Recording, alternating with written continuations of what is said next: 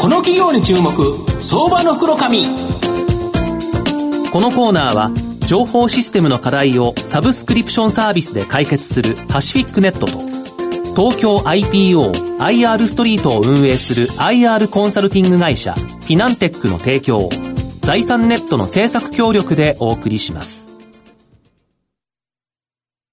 ここからは相場の福の神、財産ネット企業調査部長、藤本信之さんとともにお送りいたします。藤本さん、こんにちは。毎度、相場の福の神こと藤本でございます。よろしくお願いいたします。マーケットちょっと大変なことになって、ね、おはようと思った瞬間にギャーってですね、すねまあ昨日の晩、あの寝る前はですね、なんとかさ、少し戻ってないかなと思ったら、もっと下がってたというですね、すねまあまさにおはぎや相場だったんですが、そんなマーケットにですね、まあさっそうとですね、今日、えー、出演していただける企業、ご紹介したいと思います。えー、今日、えっ、ー、と、ご紹介させていただきますのが、証券コード3849、殺傷アンビシャス上場。日本テクノラボ代表取締役社長の松村英生さんにお越しいただいてます。松村社長、よろしくお願いします。よろしくお願いします。よろしくお願いいたします。日本テクノラボは札幌アンビシャスに上場してまして、えー、現在株価2300円、1単位23万円で買えるという形になります。東京都千代田区平川町にですね、本社を置く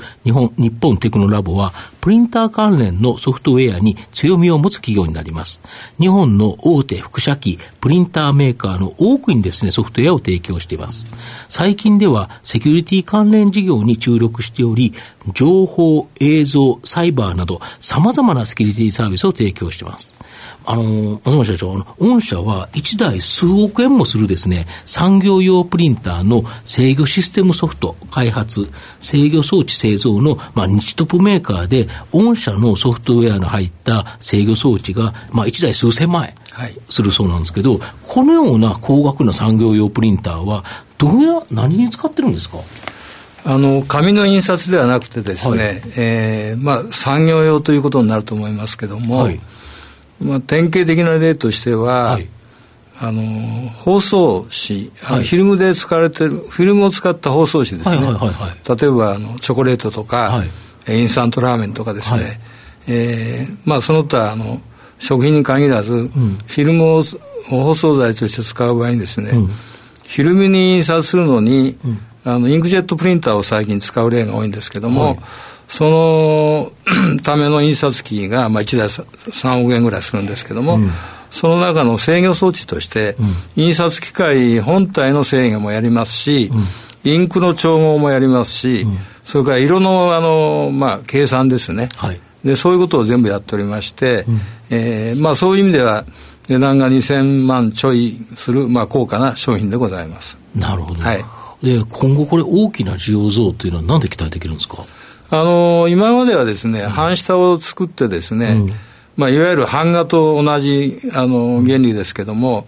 同じ絵をパッタンパッタンですね、うん、何万枚もこう打つという、うん、そういうその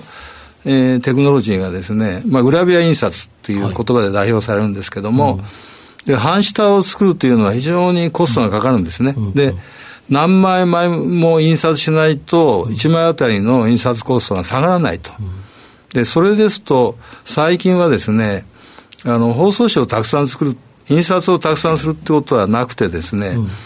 あの、まあ、少数の、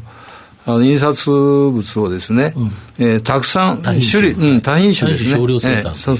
まあ、そういうことになるので、うん。えー、私どものコントローラーは半下を必要としないので、うん、えー、まあ、これからのニーズっていうのは、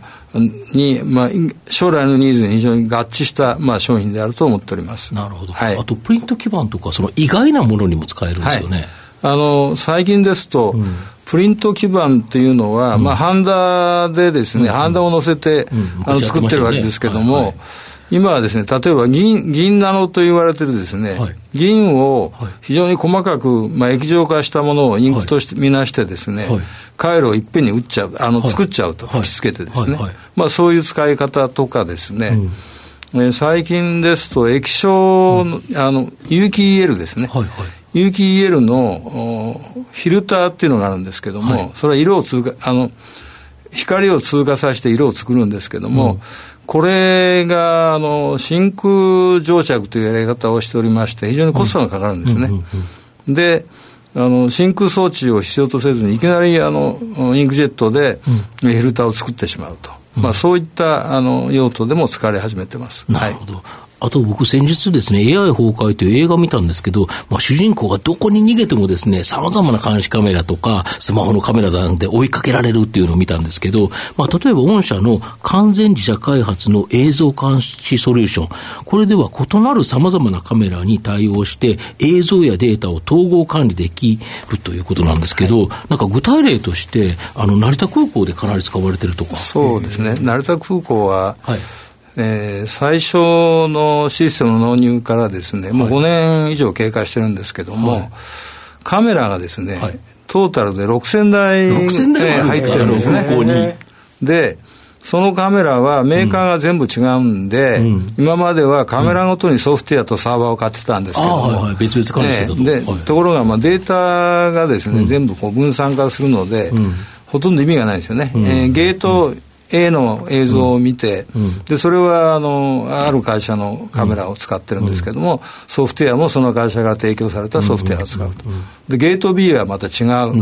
カメラという。で、まあ、6000台のカメラをですね、本当は1台1台っていうか論理的に1台のサーバーで全部管理横断的に管理するのが理想なんですね、でそれができなかったんですけども、私どものソフトウェアは、まあ、それがあのできるということで、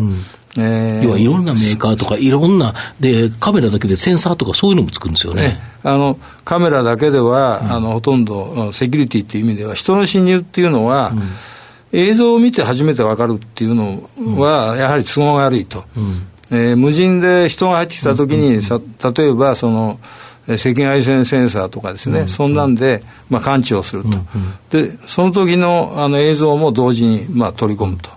いうふうなあことが必要になりますので、まあ、そういうこともやっております。はい、こういうのそこ伸びそうですよね。あと、今後ですね、5G 化が進んだりすると、この先ほどのところでもそうなんですけど、様々な映像データ、これをリアルタイムでですね、分析することが可能になると。で、そうなれば、加速度的にですね、このビッグデータというのが集積されていくと思うんですが、この莫大なデータをですね、保管するために、まあ、御社のソフトを活用したブルーレイのストレージシステム、はい、実際に物理的に置くやつですよね。はい。これがあるとか。はい。あの、これも約6年ほど前から、うん。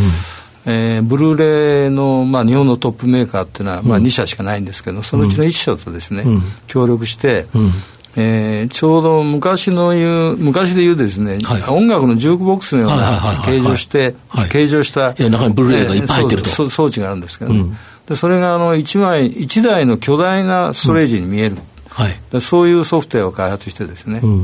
で、まあ、それをあの今、販売しております。なるほど、はい、これってあれですよね、今後、本当に映像が山のように増えていくと、やっぱりそれ、貯めておくっていうニーズがあると、やっぱりそれ重要ですよね。すでにそういうニーズのために、うん、我々のお客さんが、我々のあの映像管理のソフトと、うん、私どものこのソフトウェアを2つ合わせてですね、うん。購入するケースが、非常に大きく、多くなっております、はい、なるほど、あと、御社の今後の成長を引っ張るもの、改めて教えていただきたいんですが。はい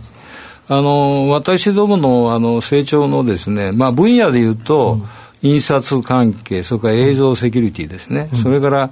あのドキュメントの、まあ、あ漏洩を防ぐような、まあ、ソフトもあるんですけども、うん、こういうものがですね、えー、ますますあのニーズがあの市場のニーズが高まっておりますので、これをもっと拡張していくと。それからあの他社との差別化というところが非常に重要になるんですけども、我々はあの技術的にかなり深掘りをしておりまして、えーまあ、ライバルメーカーがあ追随できないような商品をこれからまあ出していけるんだろうと。でこれが成長に帰するものだと思っております。なるほど。はい。まあ現在は殺傷アンビサスに上場してるんですけど、将来的には東証というのもこれ視野に入ってるんですか？入っております。はい、なるほど。はい。これあれですか、あの、先ほど聞いてると、御社のその産業用プリンター何億円もするみたいなものを作られている技術力あるっていう話ですけど、うん、今、その競合している会社っていうのは、現状としてはあるんですか？ありません。なないわけですね。いやあの、皆さんね、そう言うと嘘だって言われるんですけども、まあ、名前を挙げるとちょっと問題があるんですけども、かなりの超大手でも、やっぱり自分のところできなくて、私どもの商品を、まあ、採用してる。あるいは、採用を検討してるっていうのは、まあ、今の実態ですね。先ほどもありましたけど、あのこう今、結構話題になってるその UQL の印刷式っていうのは、あの安くてうまいっぱい出るんじゃないかと言われながら、なかなか実用化してなかったですけど、これは御社の話になって、ちょっと将来楽しみな。そうですね、はい、結局コストを下げるための技術ですから、はい、あの UQL の場合は、スクリーンあのフィルターですね、これを作るのはやっぱり相当お金と時間がかかるんですよ、で日本にはそういう技術がまたね、あまり、あまり生産技術的に進んでないんで、はい、えー、ここはわれわれはかなり、まあ、注目してるっていうか、まあ、我々だけではできませんので、はい、当然パートナーからいろんな支援とか、はい、あまあ、提携のあの呼びかけがございます。はいホームページに主な取引先とか納入先というのがありまして結構そうそうたるところが多いですよね。はいまあ、最後まとめさせていただきますと、もともとですね、持っていたプリンター関連の技術から映像、セキュリティ関連のビジネスに進出して、まあ、大きな成長が可能になったかなというふうに思います。特に映像関連に関しては、5G 化、人工知能の活用によってですね、日本テクノラボの持つですね、映像監視ソリューション、これがですね、活躍する場が、まあ、飛躍的に増加するんではないかなというふうに思います。まあ、主力の産業用プリンターの制御システム、これの需要もですね、急拡大。まあ、東証への指定外もですね、期待できるので、僕はですね、日本テクノラボは相場の福の神のこの企業に注目銘柄になります。今日は証券コード3849殺傷アンビシャス上場日本テクノラボ代表取締役社長の松村英生さんにお越しいただきました。松村さんどうもありがとうございました。ありがとうございました。ありがとうございました。藤本さん今日もありがとうございました。どうもありがとうございましたフィナンテックは企業の戦略的 IR をサポートします。国内最大の IR ポータルサイトである IR ストリートは、3万名以上の国内外の機関投資家を中心とした会員が登録しております。iPhone アプリによる利便性と英語コンテンツは、特に外国人投資家のゲートウェイとなっています。企業と投資家のコーポレートアクセスを実現し、株価の流動性、フェアバリュー形成を実現いたします。この企業に注目相場の福の神このコーナーは情報システムの課題をサブスクリプションサービスで解決するパシフィックネットと東京 IPOIR ストリートを運営する IR コンサルティング会社フィナンテックの提供を財産ネットの政策協力でお送りしました。